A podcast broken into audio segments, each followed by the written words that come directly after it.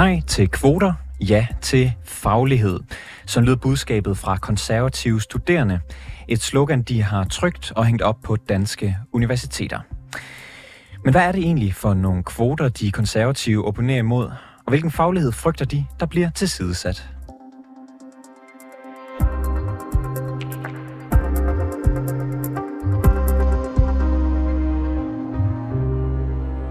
Jakob Feldborg, du er næstformand for konservative studerende. Velkommen til.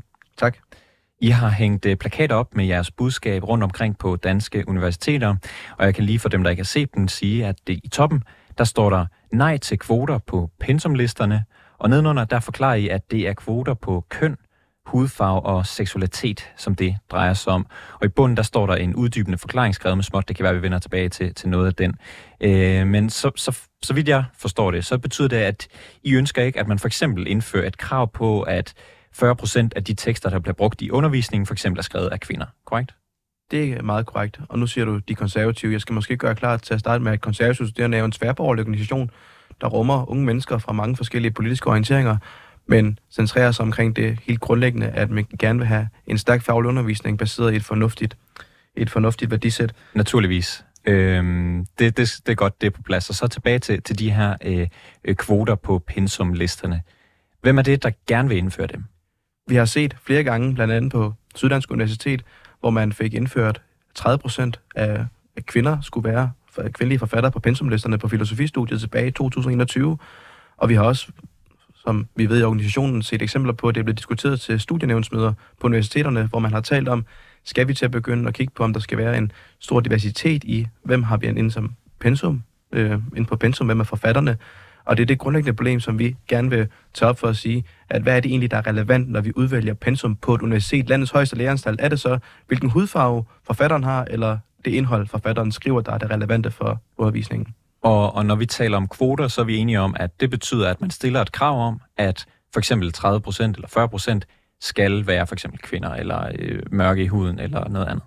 Det er det, der vil ligge i ordet kvoter. Mm. Og jeg vil sige, det er det, der står på vores plakat, men jeg synes egentlig også godt, man kan tage den videre.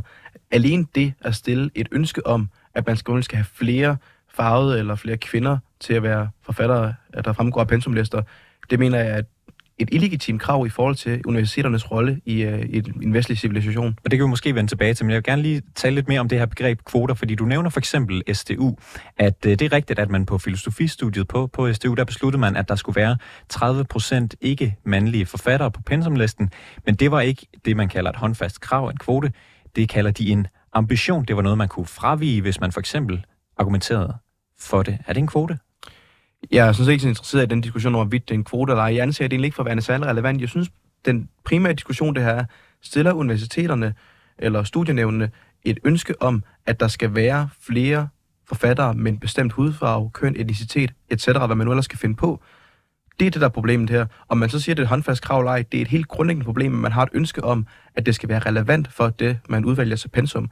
Om det kan fravise eller ej, det er sådan set ikke det mest relevante. Selvfølgelig ville jeg helst have, hvis jeg skulle vælge mellem to under, at det kunne fravise, men det relevante er jo at diskutere, at der er overhovedet et legitimt synspunkt, at man stiller krav til en forfatters køn eller en forfatters udfordring. Og, og grunden til at spørge til kvoter, altså det er jo selv, der skriver det på, på jeres plakater. I skriver nej tak til, til kvoter, og jeg vil bare gerne spørge igen, hvem er det, der siger, at der skal være kvoter på pensumlisten? Som jeg har forklaret to gange nu, eller forklaret anden gang nu, så har vi jo set et eksempel på STU, hvor vi har set et ønske om... det var en ambition, ikke en kvote, det har du selv lige... Ja, man kan, sige, man kan kalde det, hvad man vil. Det er som sagt det er jo ikke nævneværdigt interessant, fordi stadigvæk et ønske om, at der skal være 30 procent. Også jeg ved, det har været op at vende i flere studienævnsmøder, at man gerne vil have en, en større andel øh, og, og sat fast på en anden måde. Og men, men er, der ikke, er der ikke en stor forskel på, om man har en ambition om, at man kunne tænke sig, at der var en større diversitet i det pensum, der blev undervist i på universitetet, og så indføre kvoter, hvor man ligesom tvinger undervisere til at øh, bruge, en bestemt, øh, bruge nogle bestemte forfattere, eller ikke at bruge nogle bestemte forfattere? Jeg vil godt starte med at angribe det på en anden måde. Når man kommer med sådan et tiltag, så må man jo forklare, hvorfor man mener, at det er en god idé. Selve konceptet om, at en underviser, eller et materiale skrevet af en underviser, eller en forfatter, der for eksempel er sort, eller en forfatter, der er kvinde, det er et, et synspunkt, jeg har meget svært ved at se forklaret, for det der bør være relevant, når vi udvælger, hvad der skal undervises i på et universitet, som er landets højeste læreranstalt, oplysningssamfundets hellige gral, det er jo, om det er fagligt relevant, om det har en aktuel relevans for undervisningen. Og alene det at stille krav til det og sige, at man ønsker noget andet, øh, fordi man så kan se, at så får man en større diversitet i, hvem der er, det synes jeg ikke, at, er, er en god idé. Og så kan man også se på, kald det hvad du vil, og så synes jeg, det er et ordkløveri, om man præcis siger, det skal være 30 procent, det skal være 30 procent. Det er ikke det, der handler om. Det handler om, Men, det krav, der stilles. Du, det er fordi, I selv skriver kvoter, I skriver kønskvoter, der, der nævner du SDU, at det er, øh, hvad kan man sige, det er den ambition, du henviser til. Du siger, det er blevet talt om på studienævnsmøder. I taler også om hudfarve og seksualitetskvoter. Er der nogen, der har foreslået, at det skal indføres på danske universiteter i pensum? Jeg har som sagt nævnt de to eksempler. Jeg har også noteret mig, at der er nogle studerende fra Københavns Universitet, der har startet en sag, hvor blandt andet sætter, hvor de var utilfredse med en, en øh, undervisers brug af ordet nære i en faglig sammenhæng, hvorefter de så har stillet nogle krav til universitetet og nogle forslag til, man kunne gøre, hvor herunder der også indgår for eksempel en større variation i undervisere, altså for eksempel at man skulle vælge undervisere med andre perspektiver, eller hvad det var, de skrev, jeg kan ikke lige, må mig op på, hvad det var, konkret var. Og jeg synes egentlig, at vores kampagne rammer det helt centrale i det her, netop at der kommer en identitetspolitisk bølge ind på universiteterne, hvor man egentlig går væk fra, hvad der egentlig er det væsentlige ved at drive et universitet. Og det kan man jo, det kan man jo sagtens være kritisk overfor, det kan også høre du meget på hjertet omkring. Det var derfor, jeg er mig lidt uforstående over den kampagne, I fører, hvor I siger nej tak til kvoter, fordi du, du kan ikke komme med nogle eksempler på nogen, der rent faktisk vil indføre dem. Så var det det rigtige ord at bruge i jeres kampagne? Jo, men som jeg, som jeg har redegjort for her, så synes jeg, det er et ordkløveri, om du kalder det kvoter, eller hvad du gør. Det er jeg, der har valgt ordet. Jo, jo, men kampagnens væsentligste formål, det er jo at sige, at vi er imod den tendens, der handler om, at man gerne vil indføre de kvoter. Så kan det godt være, at du mener, at en kvote, det er noget, man ikke kan fravige 100% for at sige, at det skal være 30%, og så tvinger vi nogen til at vælge noget andet. Det synes jeg er et semantisk spørgsmål, og egentlig noget, der er med til at dreje debatten lidt fra, hvad det egentlig er, der er relevant her. I stedet for, de, der måske er kritiske over for vores kampagne, burde måske nærmere stille sig selv spørgsmålet, om de er uenige i den, i den grundlæggende problematik, vi påpeger. Men, men kan man ikke også øh, omvendt sige, at I afsporer debatten ved at bruge et ord, som ingen prøver at foreslå? Altså kæmper I ikke mod en usynlig fjende her? Nej, det mener jeg bestemt ikke. Jeg mener, at det er en, jeg har, som jeg har sagt, at det, at der har været et ønske om 30% skulle være øh, ikke mandlige på STU, og vi har set ønsker om, for de her studerende nu, så sent som det er to dage siden, det blev bragt, deres ønsker om, at der skulle være en form for øh, segmentering i, hvem det skal være. Det synes jeg egentlig, kvoter er et meget nemt ord at forstå i forhold til den sammenhæng, vi, øh, vi taler ind i. Okay. Øh, lad os gå til mere, øh, nu lad os parkere kvotedebatten. Jeg, jeg kan høre, at du ikke i hvert fald ikke kan komme med specifikke øh, eksempler på, at folk bruger kvoter. Vi har også let efter det på redaktionen, og ikke kunne finde nogen, der foreslår, at det skal indføres, koste hvad det vil. Men er der noget i vejen med, for eksempel at gøre opmærksom på, at der er skævheder i diversitet øh, på pensum øh, på universiteterne? Det er fuldstændig urelevant for pensum på et universitet. Universiteternes formål det er at skabe oplysning, det er at skabe uddannelse og dannelse på det højst mulige niveau. Og hvis man skal gøre det, så skal man gøre sig meget klart, hvad er egentlig målet, altså vejen til at gøre det. Det er at udvælge et pensum baseret på, hvad der står i teksterne, ikke på, hvem der har skrevet det. Jeg vil tendere til at sige, at jeg synes, det er en nærmest en smule øh, racistisk øh, synspunkt, hvis man, eller eller et chauvinistisk synspunkt, hvis man vil øh, lave et, et, et, et system lignende det, man har set på SDU, for at sige, at mandlige forfattere ikke kvalificerer sig lige så godt, fordi de for eksempel ikke er mænd. Det men, synes jeg er et dybt, dybt problematisk synspunkt. Men kunne øh, de modstandere vil jo så nok sige, at der indtil nu har, har været en, en bias, en, en blindhed for, for nogle af de øh, personer, øh, der for eksempel har en anden hudfarve eller har et andet køn end, end at være hvide mænd.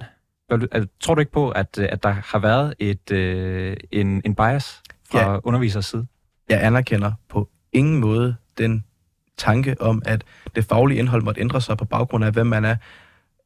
Om man er sort, hvid mand eller kvinde, det er ikke det, der determinerer indholdet. Hvis du for eksempel skal have en underviser i erstatningsret på jurastudiet, så er det nok fuldstændig ligegyldigt, om man har haft en sort kvinde eller en hvid mand til at skrive teksterne til at undervise i faget. Det, der er afgørende, og det studerende burde bekymre sig om, det er at få den bedst mulige undervisning. Det andet, det er ikke en kamp, der hører til på et universitet, som er en dannelses- og uddannelsesanstalt. I skriver selv i bunden af jeres plakat, øh, at det er altid vigtigt at revurdere, om de nuværende pensumlister er tidsvarende og kan forbedres.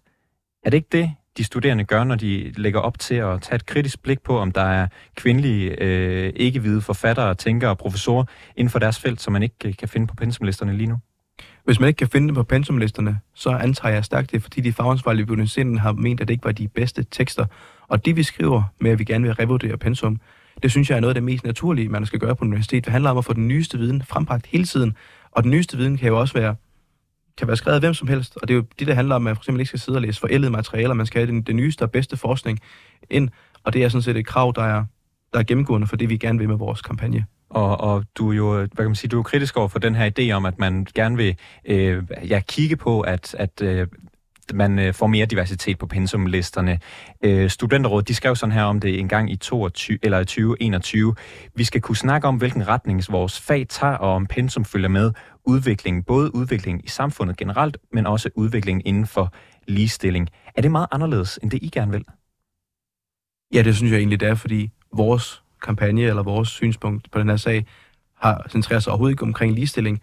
Jeg mener dybest, jeg mener, jeg vil sige helt alvorligt, jeg synes, det er fløjtende lige meget, om der var 100% hvide, hvide mænd på pensumlisterne på universiteterne, og hvis det var 100% sort kvinder, vil jeg sige det samme. Hvis så længe man har de bedst kvalificerede, det mest relevante forskningsmateriale og det bedste materiale at give de studerende, så er det det, der tæller.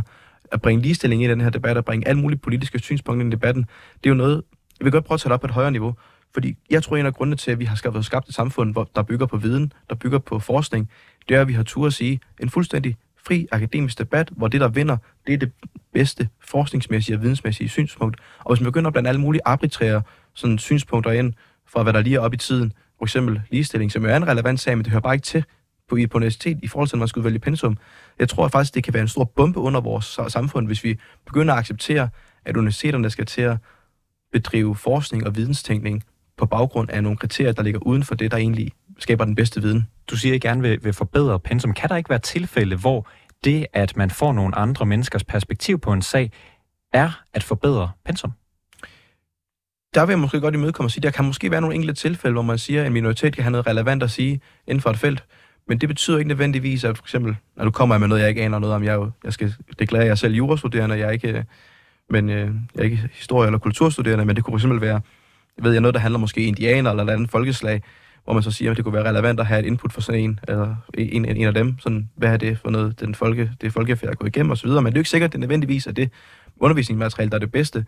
Og så synes jeg heller ikke, det var nødvendigt, at der nødvendigvis blev tilvejebragt noget, men så har man jo som underviser, som fagansvarlig et ansvar for at sørge for, at de bedste men vil, perspektiver Men vil du ikke mene, at man, øh, for eksempel på historiestudiet, hvis vi bare lige dykker ned i det, øh, i hvert fald i, i historisk set, måske har fortalt historien rigtig meget fra for eksempel dem, der er kolonisternes side, altså den vesteuropæiske side, og måske glemt øh, de oprindelige folks historie. Er det ikke meget vigtigt at så få, få det ind, og er du sikker på, at vi er helt i mål med, hvad kan man sige, den udvikling i dag? Jo, men det er jo ikke det, vi taler om. Det er jo slet ikke det, vores kampagne retter sig på. Det handler ikke om, at man ikke skal det have... Det andet det også. Det handler om, at man skal sørge for at få de vigtigste synspunkter med, og det mest relevante for forskning og for undervisningen.